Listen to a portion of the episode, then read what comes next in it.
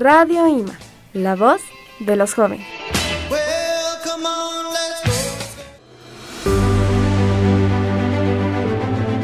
Mariana Vázquez Beristain es gimnasta y logró representar a México en la Copa del Mundo de Sao Paulo, Brasil, en el 2015 y en la Universidad Mundial en Gwangju, Corea del Sur, en donde logró clasificar a las finales de los cuatro aparatos y en el salto de caballo, disciplina en la que repitió la participación en la final de la Alianza del Pacífico, celebrada en Everett, Washington, compitiendo por medallas con las mejores gimnastas del mundo.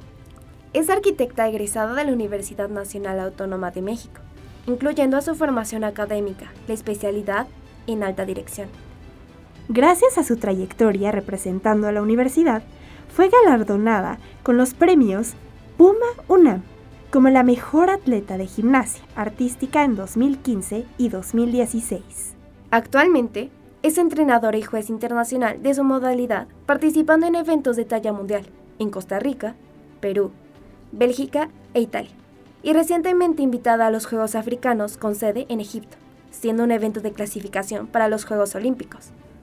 También es entrenadora avalada por la Federación Internacional de Gimnasia y conferencista enfocada en coaching empresarial. En Radio IMA recibimos a Mariana para conocer un poco más de ella, quedando con ustedes Natalia Ortiz y Regina Villanueva.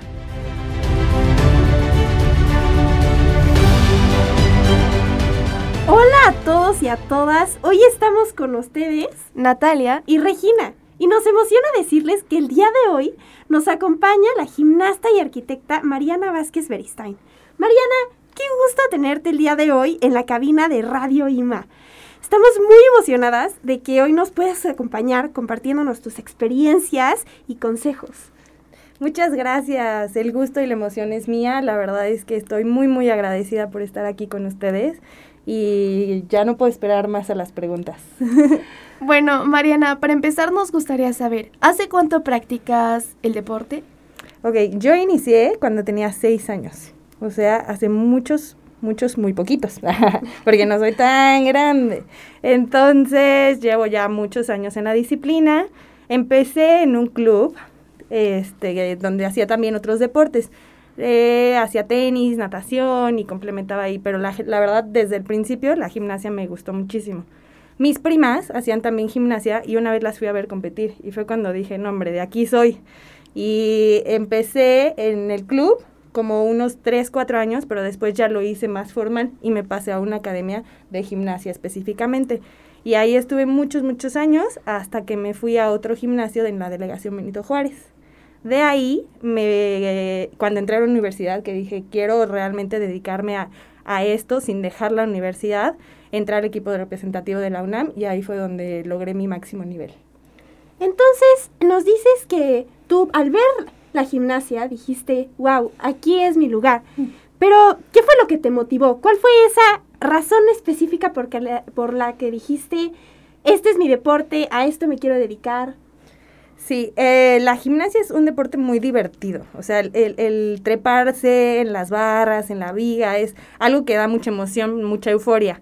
Y creo que el ganchito fue justo la combinación entre la fuerza y la parte artística porque pues obviamente es un deporte de apreciación, es, decir, que la gente ve que tan bien o mal lo haces, y entonces ese ganchito de decir quiero hacer las cosas y no solamente para el público, sino para mí misma y ver mi evolución y cómo eh, te mueves en el piso y la seguridad que tienes que tener en la viga y toda la concentración que tienes que tener en las barras, combinado también con la potencia que tienes en el salto de caballo, porque son cuatro aparatos en este deporte.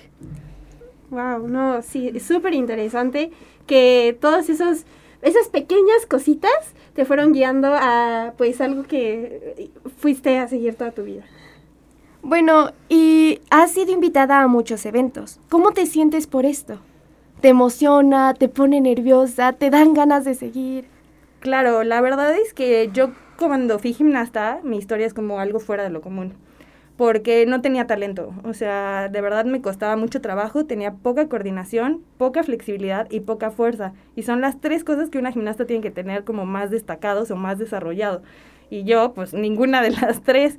Entonces, eh, fue un proceso, digamos, al principio difícil para mí, porque no era como una niña eh, que, que, se le facilitara. Entonces fui como a base de trabajo duro y trabajo duro y trabajo duro, súper constante, súper perseverante, hasta que logré como manejar y desarrollar estas habilidades para que me ayudaran y pudiera ejercer el, el deporte. Ya un poquito más grande, eh, pues lo hacía como competitivamente, pero no alto rendimiento. El alto rendimiento ya es como otro paso, es un dedicar mil por ciento al deporte y darle prioridad a eso. Y yo no, mis papás eh, me educaron para decir, primero dieces en la escuela y luego tu deporte, que tanto amas y que tanto te gusta. Y dije, perfecto, aquí tienes tus dieces en la escuela y yo continúo con mi deporte. Y así estuvo. Hasta que entré a la universidad, como les comentaba hace ratito, y ya yo logré llevar como un balance entre, entre la carrera, que era algo que también me apasionaba y me gustaba mucho, y mi deporte. Y ahí fue donde de verdad conocí el sacrificio, porque pues dejas de ir a reuniones, dejas de hacer cosas, o más bien tratas de aprovechar el poco tiempo que tienes libre para mm, sacar provecho de, de las cosas que necesitas, ya sea para la escuela o para tu deporte. Entonces, como que todo este proceso te nubla, ¿no? O sea, no, no, no te das cuenta de, de toda la importancia que está teniendo, los valores que estás adquiriendo, la disciplina que se está volviendo parte de ti. Y ahora que ya estoy retirada eh, como atleta, pero sigo en el ámbito del otro lado como, como eh, juez, como entrenadora y ahora como conferencista, pues me doy cuenta del valor que tiene, ¿no? O sea, de, wow, en esos momentos no, no, no lo sentía así, pero estaba forjando como un ser con muchos valores que ahora los puedo transmitir. Entonces eso es súper, súper valioso para mí y siento que tiene como un, un plus único en la vida, el poder compartir todo lo que fue parte de ti, de lo que aprendiste, para que otros se inspiren, se motiven y logren sus sueños. Qué, qué especial, todas estas palabras, eh, se, se nota cómo es que le tienes tanto amor al deporte. Y dentro de estas habilidades, ¿cómo te enfocas para controlar tus nervios? Eh, no solo en las competencias, sino en tu, en tu vida, en tu día a día. Sí, sí, pues el deporte, pero también la vida, te da como muchas herramientas, ¿no? Yo fui de las personas tímidas, la verdad. En la escuela era, te toca exponer y mis patitas temblaban así demasiado. Y hasta la fecha, ya teniendo experiencia, habiendo estudiado, yendo a mil conferencias y todo, me sigue poniendo nerviosa hablar frente a la gente. Pero durante todo este proceso, tanto como deportista como estudiante, vas adquiriendo herramientas que te van guiando. Tuve psicólogos del deporte que estuvieron conmigo y entonces te van diciendo que hay distintos métodos, ¿no? Puedes utilizar la respiración y la visualización y hay distintos tipos de respiración y distintos tipos de visualización. Entonces vas como adaptando las que mejor te funcionan para ir controlando los nervios porque son completamente normal, somos seres vivos. Sentimos. Y al sentir miedo, pues se nota y tiemblas, y te tiembla la voz, y te tiemblan las piernas. Y todas estas emociones se van manejando para que puedas utilizar esta adrenalina que se genera a tu favor. Entonces fue como todo un proceso que va de la mano de especialistas. Muy bien. claro, y hablando de eso, pues además de los nervios, de saber controlarlos o saber la disciplina, pues obviamente vas adquiriendo más habilidades a lo largo de tu vida. ¿Nos podrías decir algunas o alguna habilidad que digas, wow, es que esta me sirvió para muchas cosas? Eh, sí, obviamente muchísimas habilidades y sobre todo valores. Y creo que la disciplina es de las más importantes porque es como todo va creciendo. O sea, la disciplina es la llave. Si no tienes como, como este hábito o generas este hábito de todos los días hacer lo que tienes que hacer para lograr tus sueños, es decir, yo me tenía que levantar temprano tenía que desayunar cosas específicas porque la alimentación es muy importante para un atleta, ustedes saben, no, no solamente como en, en, el caso de la gimnasia para verse bien o verse flaquitas o lo que sea, sino generar la energía necesaria para poder tener tu máximo rendimiento en, los entrenamientos y en las competencias. Entonces cuidaba detallitos desde que comía, las horas de sueños, mis horas de descanso también eran súper importantes. Entonces todo esto es una disciplina que te va forjando. Y es un proceso que vas adquiriendo día a día. Y hay días de verdad que dices, no me quiero levantar, no me quiero parar de la cama. O hay días que dices, híjole, me quiero comer todo ese pastel completito, está delicioso. O hay días que dices, estoy súper cansada, me duele todo, todo, todo mi cuerpo, no me quiero parar a entrenar, no quiero ni pisar el gimnasio. Pero esos momentos son los que definan al atleta y a los ganadores. Esos momentos en los que dices, no puedo más, pero lo voy a lograr. Me voy a parar. Está bien, dejo las sábanas. Está bien, solo me como un cachito de pastel. Está bien, voy al gimnasio y doy mi mejor esfuerzo, aunque hoy no de una. Lo que sea que logre hoy va a ser la diferencia el día de la competencia. Entonces creo que el valor más importante fue la disciplina, aunado al respeto, la tolerancia, el compañerismo, un montón. Pero para mí el más importante fue, fue la disciplina. Claro, y la disciplina no solo te ayuda en aspectos deportivos, sino en muchas otras cosas. Claro, claro, claro. Sí, y bueno, tomando en cuenta el proceso que toma eh, convertirse en una persona así, con toda esta, disciplina, eh, retos, em, eh, tomando en cuenta toda esta información, ¿qué le dirías a los jóvenes que quisieran empezar algún deporte o carrera, pero no saben cómo? Justo porque hay muchas cosas que tienen que cambiar de su día a día o simplemente no, no hayan cómo lograr, pues, tener estas oportunidades. Claro. Creo que tocas un punto muy importante. Este, la vida siempre tiene como cambios o aspectos externos que están fuera de tus manos. O sea, por más que uno se prepare para la competencia, por más que hayas hecho 1200 rutinas perfectas, ese día pueden pasar un millón de cosas. O llegas tarde, o se, eh, una vez me tocó en competencia que las barras no estaban bien ajustadas y se movían muchísimo y dices, tengo que pasar, ¿no? O sea, lo tengo que hacer aunque las barras se muevan muchísimo, yo entrené y todo. Entonces, todos estos factores te tienes que adaptar. El proceso de adaptación también lo vas a ir adquiriendo. Porque vas entrenando también esos momentos en donde dices, no todo está perfecto, tengo que actuar rápido, tengo que ver qué es lo que, que cómo solucionar el problema lo más rápido posible, adaptarme para poder obtener el mejor resultado. Entonces, cuando estamos chavos, la verdad queremos que todo sea perfecto y que todo esté increíble, y la verdad es que no es así. Pues influyen los papás, influyen este, de los maestros, el colegio, a veces hasta el tráfico influye, ¿no? O sea, quiero llegar a mi entrenamiento, pero ya voy tres horas tarde, o sea, ¿qué onda? Todos estos factores que están fuera de nuestras manos son parte de, entonces nos tenemos que saber adaptar. ¿Qué les digo a los jóvenes? Pues que primero que se fijen una meta muy clara, ese es el primer paso una meta muy clara porque teniendo el objetivo fijo va a ser mucho más fácil aferrarse a él y agarrarlo. Entonces, definir qué es lo que me gusta, qué es lo que quiero e ir por ello. Después, ver qué son las herramientas que necesito. Y entonces, a través de todos los valores que se van a ir forjando día a día, eh, hacer todo lo posible y seguir luchando aunque ya no se tenga fuerzas para poder llegar al objetivo. Muy buen consejo, muchas gracias. Con gusto.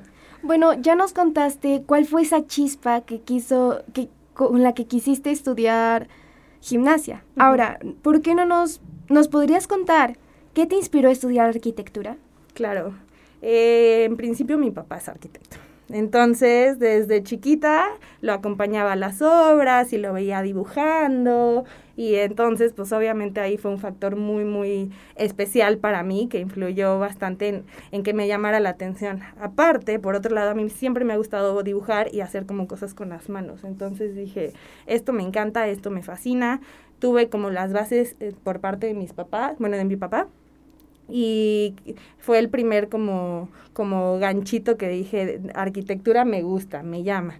Pero te voy a contar algo chistoso. Cuando entré a arquitectura, a la UNAM, eh, yo no estaba 100% segura de estudiar arquitectura porque había otra carrera que me llamaba la atención. Se llamaba diseño industrial. Bueno, se llama, aún existe.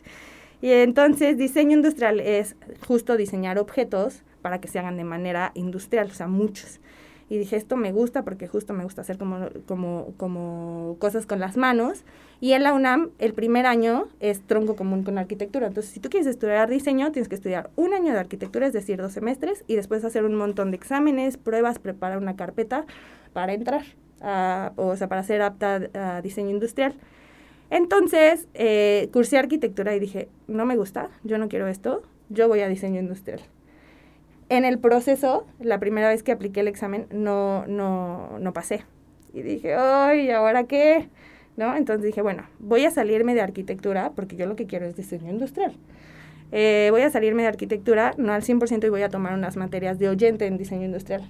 Y ese año de transición tampoco estaba segura de estudiar diseño industrial, o sea, fue como un momento de qué voy a hacer con mi vida. La verdad es que siendo jóvenes es como muy difícil que alguien sepa al 100% qué es lo que quiere hacer toda su vida. Sí. Entonces estuve como en este proceso de si quiero, no quiero, si quiero, no quiero, si quiero, no quiero. Y al final volví a hacer el examen de diseño industrial, volví a fallar. Pero dije, la verdad es que en este trance me di cuenta que la arquitectura no es tan mala. lo que no me gustó de arquitectura fue eh, la docencia, la verdad. O sea, tú llegabas, yo llegaba con mis proyectos y decían, esto está mal, esto está mal, esto está mal, esto está mal, repítelo, cero. Y yo, después de haber sacado dieces desde la primaria, un cero, ¿cómo? Entonces, como que fue más un shock emocional que un no me gusta la carrera. Entonces, en ese año de relax me di cuenta y dije, ah, no es la carrera. O sea, fue la manera de enseñar y este como shock que tuve. Entonces ya me tranquilicé, eh, me volví a inscribir a arquitectura y dije, sí, de aquí soy.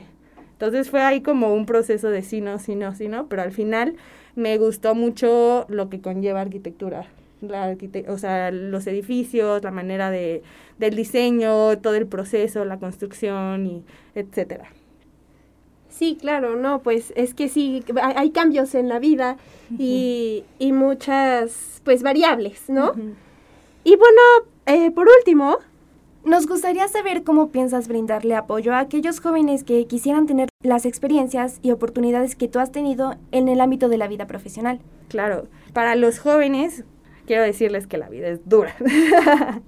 ya cuando das este pasito, no quiero ser adulto, regrésenme por favor, pero la verdad es que tiene también sus ventajas. Entonces, aprovechen mucho esta etapa de formación, aprovechen mucho esta etapa para adquirir todas estas herramientas que van a necesitar en la vida adulta, cuando den el paso, cuando se vuelvan profesionistas, cuando sea un, ay, maestra Chin, llegué tarde o Chin, no pude entregar tal tarea. Ya es tu jefe y eh, llegar cinco minutos tarde significó que ya mm, va el sueldo o te lo bajaron o un te corren o no te corren. Entonces, aprovechen toda esta etapa de formación para aprender de los errores, para que tengan como todas estas herramientas para el día de mañana, que ya sea, digamos, entre comillas, el mundo real, estén preparados para salir adelante con lo mejor. Mariana, muchas gracias por acompañarnos. Nos encantó que nos hayas podido platicar un poco más de ti y de tu vida profesional. Creemos que tus experiencias son muy enriquecedoras para los jóvenes e inspiradoras para muchos y que ellos intenten hacer cosas nuevas. También queremos agradecer a Cabina y Radio IMA por hacer esta entrevista posible. Nos despedimos, Regina y Natalia. Gracias. Muchísimas gracias, para mí un honor. Hasta luego.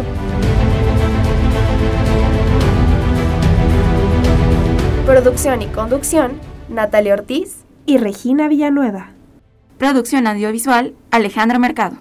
Producción general, Aldo González. Estudios, Instituto Miguel Ángel.